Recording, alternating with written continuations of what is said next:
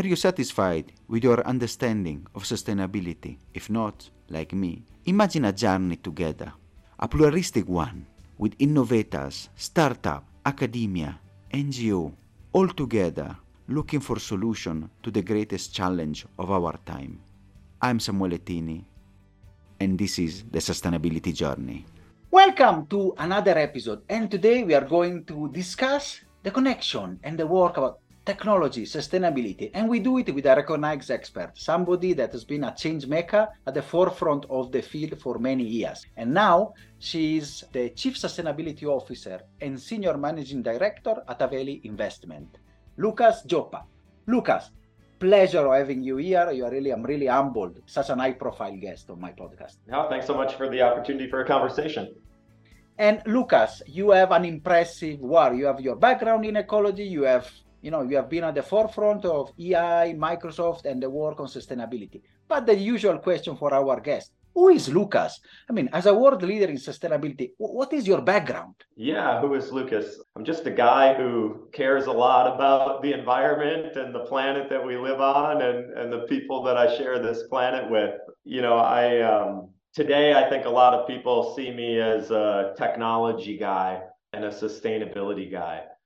But growing up, I was really just kind of a nature kid.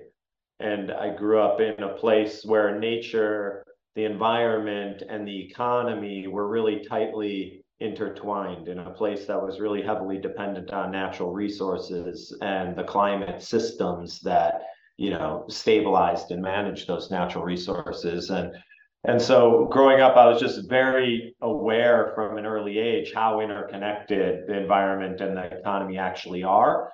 You know, I was um, kind of a child of my time, so I I kind of was born into the technology and the software age, and it became you know an important perspective or important part of my perspective of how humans are impacting the environment, both positively and negatively, and ways that technology can help people have a more holistic sustainable you know relationship with this planet that that we all call home. I want to pick up something that you have said. So really this what is interesting me is this intersection technology and sustainability. As you said you are a, a kid that was in nature and somebody who cares about nature but not only in that you have been a successful researcher you have a wonderful background on ecology and in studies. So how do you see these uh, these two worlds talking to each other? I got into computing because I felt like it was becoming almost impossible to talk about the environment and to talk about ecology without using computing as some sort of you know translation or reading service i was really interested in you know, very simple questions like do protected areas protect? Or, you know, how fast are species going extinct? Or how many species are there in the world? Just really basic questions that I think any kid would probably ask themselves. But once you start actually going down the process of trying to answer those questions, what you realize is that the data sets that you need access to are, are massive. The, the mathematics and the statistics that you need to perform are pretty sophisticated. And trying to do all of that on pen and paper is tedious at best and impossible at worst. And so that's where my computing kind of background began. Of just trying to ask these questions. And then i started realizing that you know, computing technology wasn't just about helping me ask questions about the environment. There's actually this really important intersection there where, of course, technology allows us to better understand, monitor, model, and ultimately manage Earth systems. But also the infrastructure and the software and solutions that, that run on top of that infrastructure are increasingly part of you know the overall economic problem from a sustainability perspective. So that's where this all kind of got really interesting for me. And I just really wanted to make sure that the positive side of technology significantly outweighed the negative side. You know, you want to maximize the upside and minimize the downside. And and that's what I've been basically trying to focus my career on in tech and sustainability ever since. And I think you have reached the peak, like you say, the Mount Everest of uh, this uh, connection because as you have been at the forefront of sustainability tech. In fact, I'm referring of your role at Microsoft, fast chief environmental officers. When you think about Microsoft, everybody is thinking about Windows, so it's thinking about you know Office. So how did you shape the development of this sustainability strategy in, in a tech company? Your question about reaching the peak, I I definitely don't think we've even come close. I think we've reached the peak in the sense of, you know, that experience when you're out hiking and you crest some peak and you think, I've reached the top. And then you see the real top, you know, miles ahead and you realize, oh, okay, still have a long way to go. That's kind of the way I, I feel about my career for sure. It's the way I feel about the world's actions on sustainability. I mean, it, it, to your point, my most recent um, past before before joining Haveli Investments was as a, first a researcher uh, in Microsoft Research, then the first chief environmental scientist for the company, and then the first chief environmental officer for the company, and helped um, helped the organization put in place a lot of its current sustainability work, including a, a commitment uh, that you refer to to be carbon negative to for Microsoft to reduce its emissions by half or more, and then physically remove from the rest from the atmosphere, and by, all by 2030, and then from 2030 to 2050 to also go back in time and remove all the emissions they're associated with since their founding as well. And so that was what I consider to be a huge first summit for the world, right? It was a big company with an ambitious but doable plan. And it showed the world, in large part, just because Microsoft is such a big and important company that when it does big and important things, people notice. It showed the world that taking action, you know, wasn't crazy, that big, mature, you know, grown up, sophisticated companies could do this. It helped opened the door for lots of other big companies to come in and it really kind of changed the baseline on what you know corporate sustainability could look like. Yet it was you know far from the peak. I think first and foremost there's a lot of challenges ahead to actually achieving those goals that the company has I, for one, feel incredibly confident that Microsoft will achieve those goals. I definitely never would have left my position if I had questions about that. But there's still challenges to be had. However, the next highest one is showing that what Microsoft did and is doing wasn't a fluke, that it's a strategy that can be shared by lots of different companies of different shapes and sizes, even if they don't have necessarily the you know market penetration or the you know the balance sheet of a Microsoft. I talk a lot about how the world needs to normalize net zero.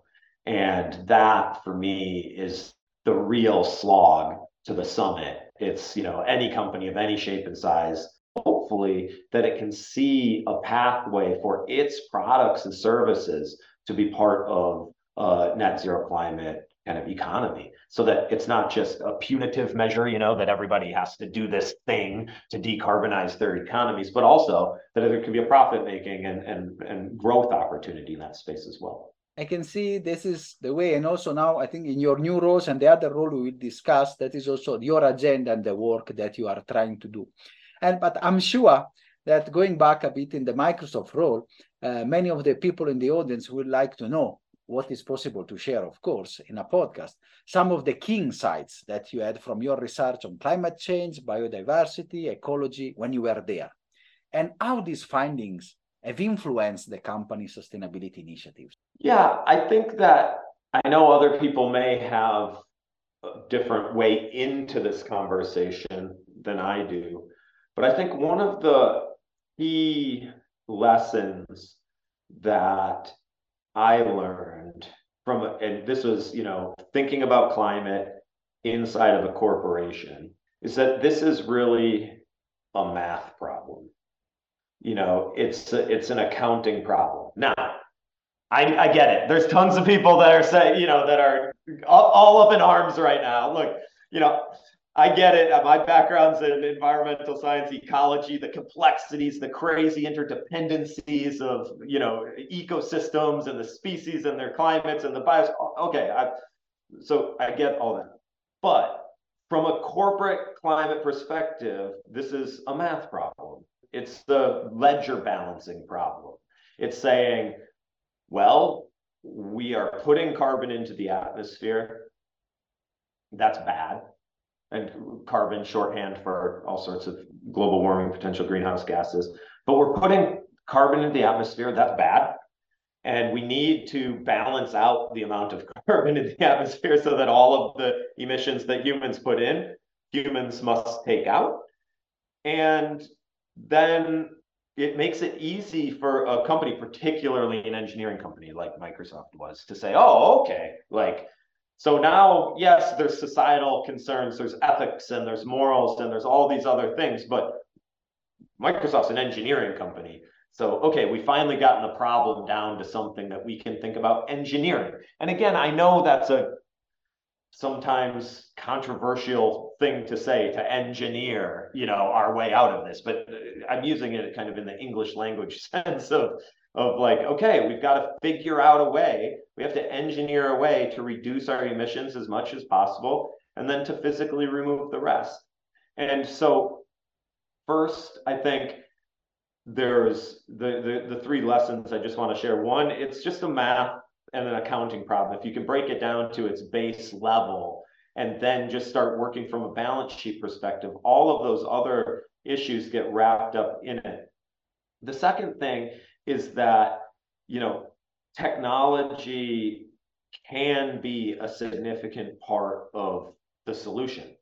I think we've looked at new you know products that that uh, Microsoft was putting in place things like the Microsoft Cloud for Sustainability or the planetary computer right that there were things holding back holding companies back from being able to treat this as a math problem well if you're going to treat this as a math and accounting problem then you need like a digital ledger technology. By that I don't mean like blockchain or whatever. I just mean literally a ledger technology that is run on digital infrastructure.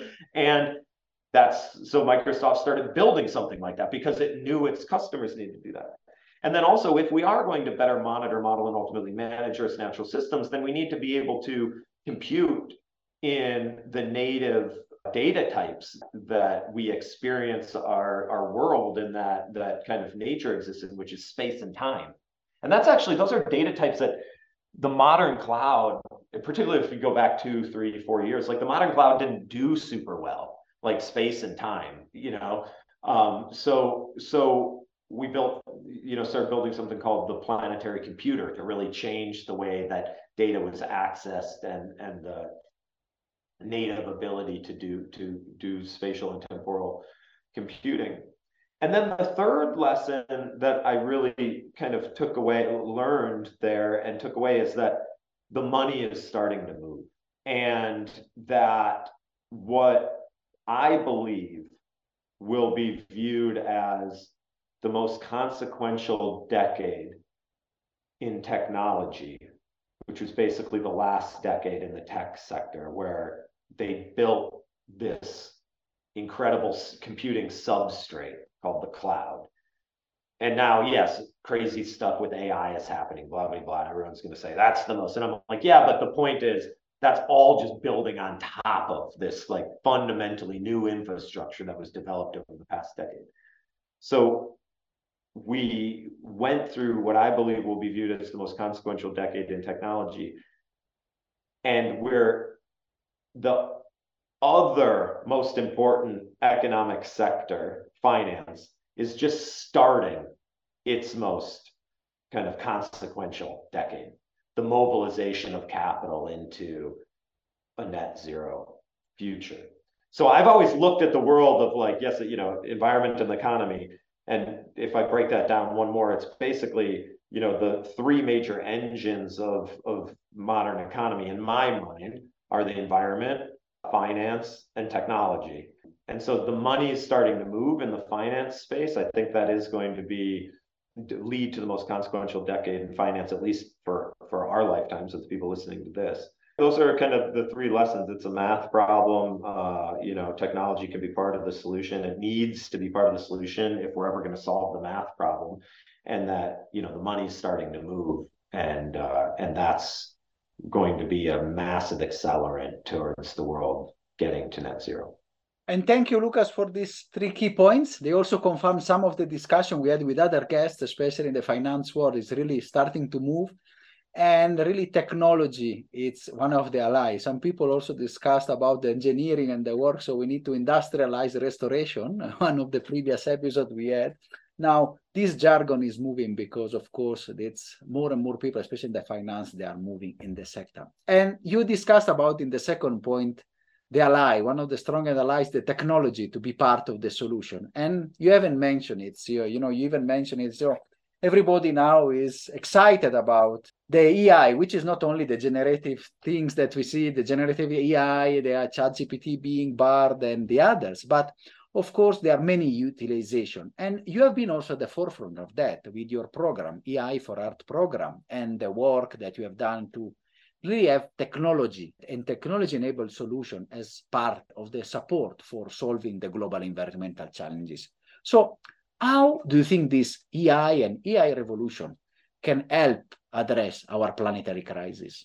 Well, I think that ultimately it's going to be kind of at the core of how we address our sustainability issues. And I say that just because sustainability and climate is kind of you know everything everywhere all at once point of view and we've got to manage and transform incredibly diverse sets of systems all at the same time that themselves have incredible interdependencies and that type of computing is a type of computing that the human brain isn't super good at.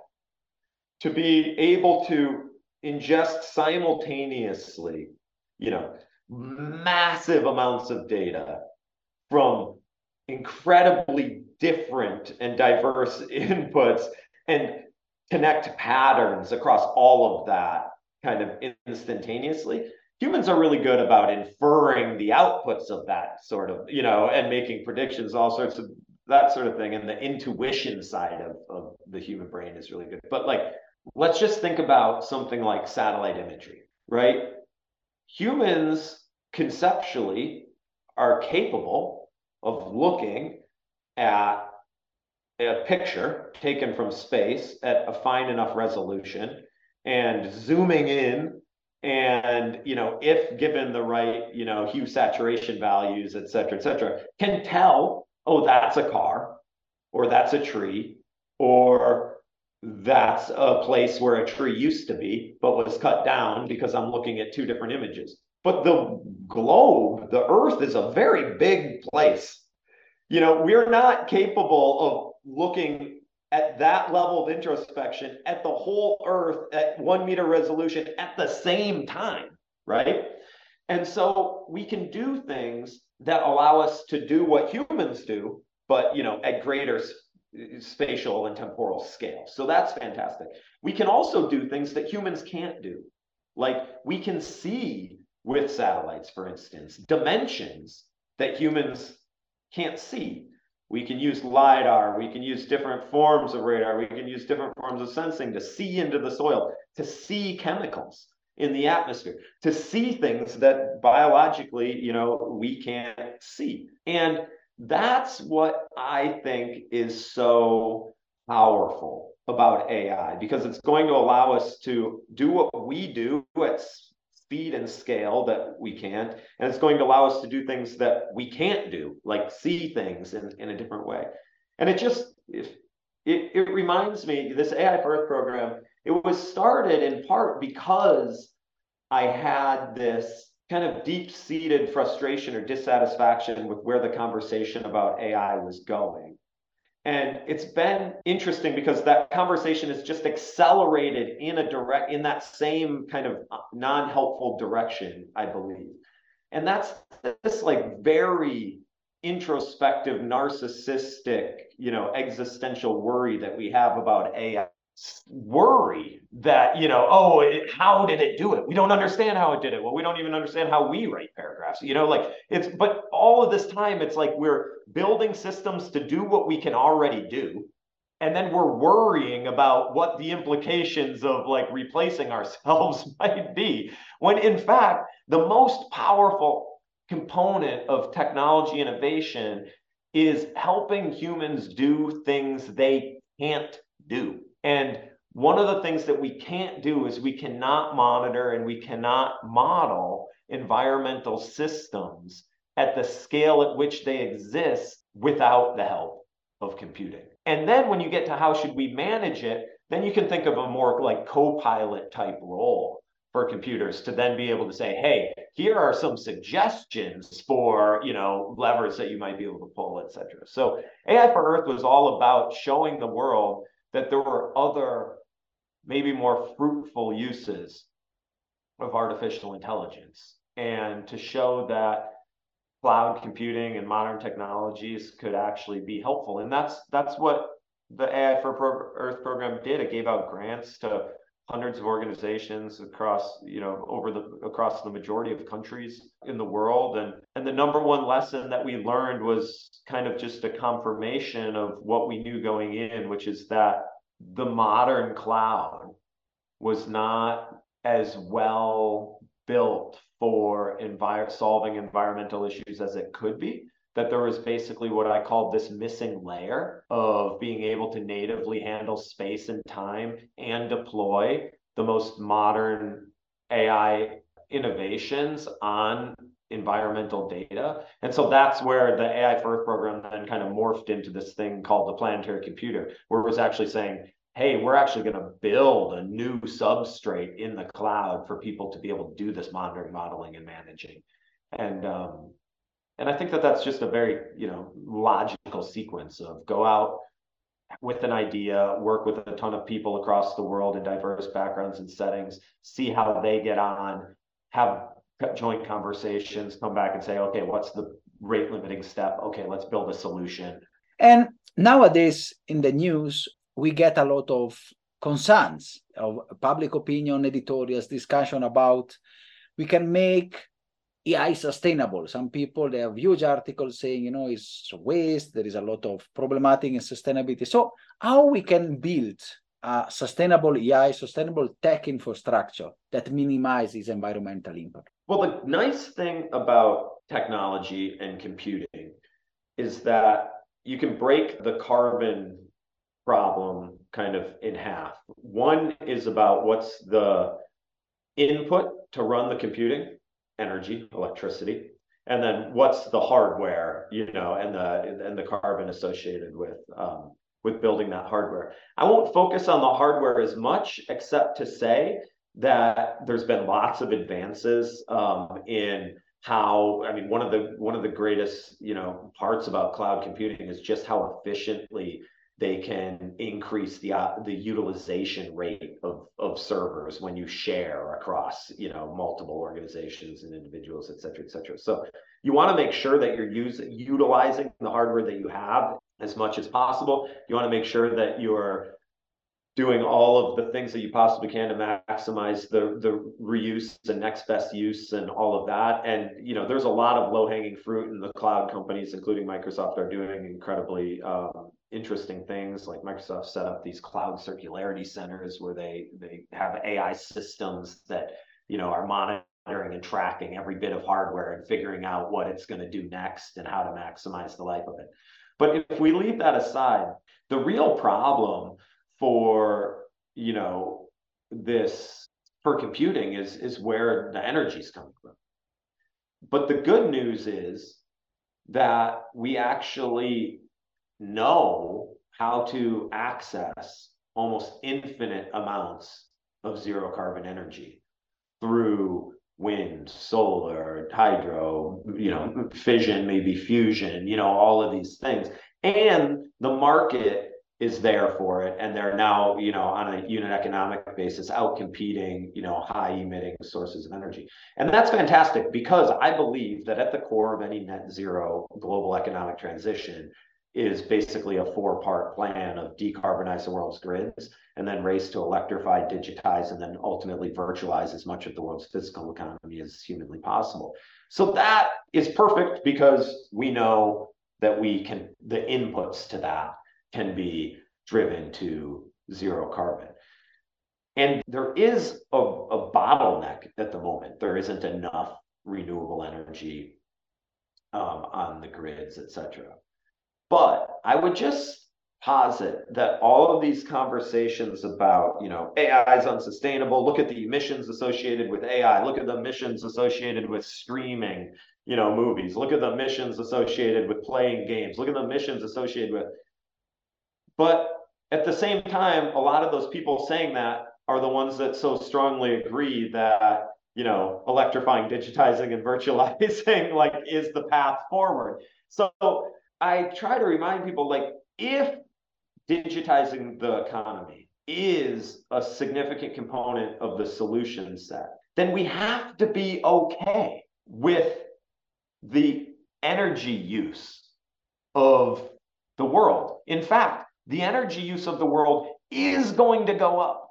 It's going to have to go up drastically, dramatically, if we are going to switch from analog to digital systems. If we're going to decarbonize those things, then you can't vilify the use of energy while also claiming that electrification is, you know, one of the key points to solving the climate crisis. You can't do both those things at the same time. Now, I get where people are coming from. They're saying, oh, yeah, well, you're talking about an idealized grid. Da, da, da, and the point is, yes, but how do you get there? Well, you put increasing demand on the energy systems. And that's one of the things that's happening right now. Particularly here in the US, we've had flat or actually stagnating energy demand for a very long time. It's one of the reasons that our infrastructure hasn't been innovated on and et cetera, et cetera.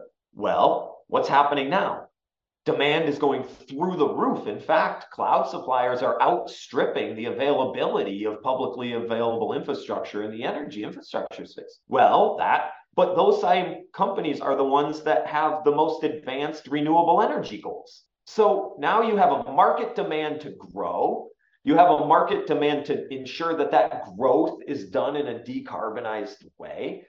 And that's all in the direction of electrification of our economy which is at the core of a net zero transition plan. So you might be arguing that teaching an AI system to recognize cats in YouTube videos isn't a socially, you know, beneficial, you know, socially optimized way to use any particular compute resource. That's a different conversation, one that I'm happy to have and get in basically meaningless arguments with all my friends about, you know, about what we think is useful. But that's a social conversation. That's not about like AI is bad for the environment because it's using computing, which uses electrons, which is generated by thermal coal, for instance. It's like, okay, but what if I removed that thermal coal part of the equation? Do you still have a problem with that? Do you have an environmental problem with that, or do you have a social problem with that? Let's separate those two things.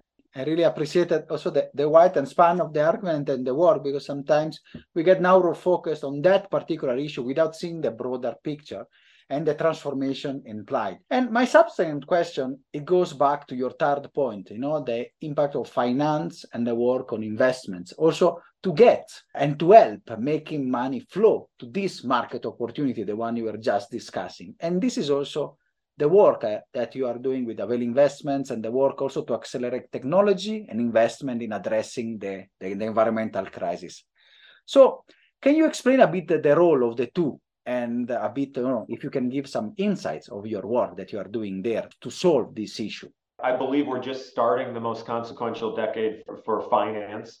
And that's, I believe that because we're going to see an unprecedented mobilization of, of financial resources to help the economy transition to a net zero economy. I think what's going to happen is a lot of investors are going to make money by investing in the infrastructure that decarbonizes our economy. We were just talking about the energy infrastructure, the grids, et cetera, et cetera, and other stuff as well uh, low carbon concrete, steel, all these things. People are going to make money doing that, and that's fantastic. I we the world needs those people to make that money to sh- send positive economic signals.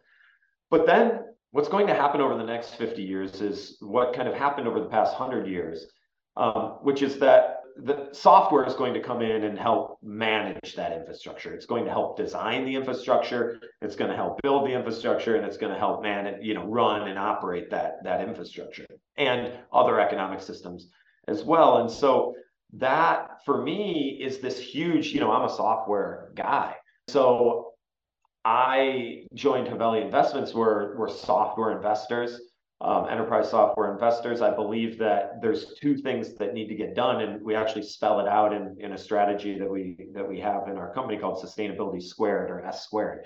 And and so that's what I basically you know focus on at Haveli is is is helping execute across this strategy that we have inside the firm that we call Sustainability Squared or S Squared. And the reason it's called Sustainability Squared is there's two S components. There's the um, there's the you know, investing in the software companies and their operations, no matter what type of, of services that they're selling, as well as looking specifically at companies that are building sustainability software solutions. And so, you know, our ambition is to show that we can profitably, you know, operate in this space while working towards an ambition to have our portfolio of companies be net zero from fund one. That's what I would love to see happen is from, you know, the first company to exit our first fund, they do so um, as a net zero company and, and every other company follows in their footsteps. Look, we'll see if that's possible, but that's what I wake up every day trying to get done. And so, because ultimately that's what we need we need every company, every organization running as a net zero organization. And so I really feel motivated to try to prove that software companies of different shapes and sizes can do that. I'm also very motivated to show that there are, you know, profitable software solutions in the sustainability space. And so I look after that aspect of, of, of our investment strategy as well as we look across all of enterprise software. I'm very motivated to find a few, you know, very, you know, motivational gems that that we can uh, invest in and and and show that this is a significant area of growth for, for the economy. And I think from what you said and the insights you have shared, the digitization is really part of that. So software company are really at the forefront of this war. So it's your, your work is really precious to get them to be net zero and sustainable from the day one. So not just you know after after the time. So that is that is really really important. And you know we will talk a lot, but I'm sure I mean I can say already that we will see also maybe in one year or so we can have a second episode just to see where you have reached in your work and your quest you know for the sustainable company and the, the change makers that are really solving solutions. So i want now to go a bit broader uh, spectrum of, uh, of our question so just from your observatory since you have been at the forefront you are a technology leader. So which are the trends? And a bit we have already touched on that that you see in the field of ecology, environmental research, and also which are the trends that are really now that they might shape our understanding to global challenges in the next decade? The substrate of the economy, the cloud, is increasingly moving towards net zero operations. And so the foundation of digital economy is going to be built on a much lower carbon basis than computing otherwise was. I think it's fantastic when you look at you know the obvious examples of, of Microsoft or Amazon or Google or Apple, and you look at you know the, not only are these companies some of the biggest, most successful companies in the world, they're also the companies with some of the most ambitious sustainability work, and so that is just this huge sectoral you know trend. There's also the inputs that are going into those companies. You know here in the US for instance there's more energy projects in the permitting pipeline than there is electricity on the grids today and something like 97% or something of those permitting projects of those projects in the permitting pipeline are renewable energy projects so the market is primed to deliver the low to no carbon energy that the this digital economy requires. Now, there's a lot of permitting reform. There's a lot of like nuts and bolts logistics of how this is actually going to happen and roll out. But here in the U.S., for instance, if you look at like the the Inflation Reduction Act, you know, and and all of the work, the investments that are going in there, I think we're gonna we're gonna find our way through because that money has to has to get deployed into the economy. And then the last thing I would just say is that our ability to, you know, people's kind of minds are blown that like AI innovation can now write them an email or whatever. Like where their minds really should be blown and where I think people are just going to be really taken by surprise over the next few years is how advanced and how much more we will advance our ability to monitor the state of the world's environmental systems.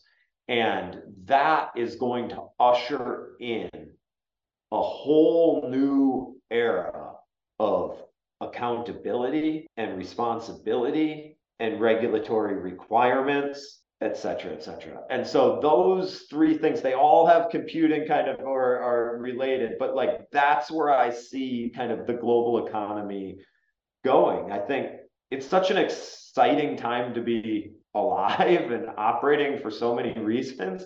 But for one, you know, in particular, I look like you go back into like your first economics class, right? They teach you the four factors of production are land, labor, you know, entrepreneurship, capital, and entrepreneurship.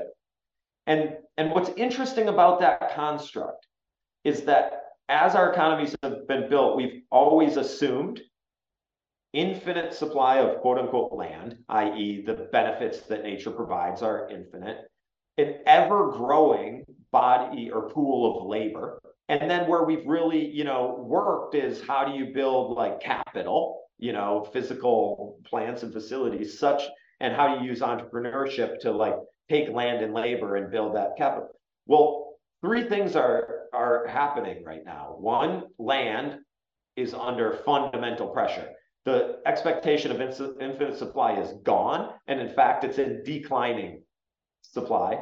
Labor in large parts of the world is in decline as well, with population growth slowing. But we have this new form of capital called software, which is the most, you know, as as as uh, the CEO of Microsoft, Satya Nadella loves to say, like, is the most uh, malleable technology that we've ever invented. And it's the most accelerative and empowering for entrepreneurship because you can have an idea and you can institute it. And so what we need to do over the you know coming decades is we have to figure out how modern capital, software and other forms of capital and modern entrepreneurship can pick up the slack for slowing availability of labor and declining availability of land, natural resources, and, and its environmental uh, inputs into economic systems. So that's super exciting. Like that calls for like global scale innovation. Anybody who's in that space should should be stoked to get up and go to work every day. It is a crucial decade. The our decade is the day that, especially the next decade, is the one we are going to shape the future of art, maybe for the next centuries. So that is, as you say, the super exciting moment to be here and make the right choices. And also using technology and the software and the workers playing a, a huge role, especially as you said. land is no longer actually, planetary boundaries are, are already being passed and tipping point are passed. So we need really to work. And I would love to discuss hours with you because we have such an insightful discussion, but we have to go to a closing. But of course, I'm already booking you for the second part, the next year to see where Haveli has gone. And the question we always ask our guests, our change makers, is to give some advice. So from our audience that is listening to us all over the world. So as I say, from India to West Indies, from uh, to, from South Africa to Iceland, to see how companies, how people, and how leaders they can integrate sustainability in the core business practices how they can balance the the two things that sometimes they are not there you know the profitability environmental responsibility that some they should be an and but sometimes they're still as an or or a nice to be. This might sound pretty basic but i, I just think it's important enough to repeat every time i get the chance to. And that's, you know, to focus on your core competencies, you know, as an organization or as an individual, as an organization, to fo- focus on your kind of your core culture and and the language that that you speak. I think and I'll, I'll say why that's so important. I think it's because so many people learn about the climate crisis that we're facing and they begin to panic and they think, what's the most important thing that the world needs to do? And instead of asking, what's the most important thing I can do to help the world achieve what it needs to achieve? And so, you know, the great thing about building a net zero economy is that it requires all aspects of the economy. If you're a software engineer, if you are a, you know, uh, someone involved in marketing, if you're some, no matter what, we need to change the way people think. We need to change the way that we build systems. We need to do all of this. And so what you want to figure out is how you can ensure sustainability work, right? We don't necessarily need a highly, you know, accomplished uh, software engineer to go back and get their master's in, in environmental sustainability. We need them to continue to be a highly accomplished software engineer, but implementing green software engineering principles in the scalable systems that they build. And so when you know what you're great at, what your core competency is, when as an organization, when you understand what your culture and the language that that you speak is, you know, whether you're an engineering company or a communications company or whatever, and then figuring out how to bring those to bear on the sustainability problem. If, you, if you're a marketing company, then you should maybe be figuring out how to get in people's hearts and minds, you know, to make the right consumer choices. If you're an engineering company, you should just be building better systems. You know, like that's the thing that that we need people to be focusing on. Unfortunately, I think we often see a lot of like, you know, engineering companies that think that they need to start like being marketing companies about their sustainability credentials or whatever. You know, it's like, no, just everyone just needs to get down to the task of doing what is best for them and best for the world on achieving its net zero trajectory. Thank you so much for this wonderful insight and this wonderful episode. It has been an honor and a pleasure hosting you, Lucas. And count, that we will see you maybe in one year to see where you have taken Haveli and his work on getting the new generation, the best company in software, getting them from net zero from day one. Thank you so much, Lucas. Thank you. Are you satisfied after this wonderful episode? Let's continue together our sustainability journey.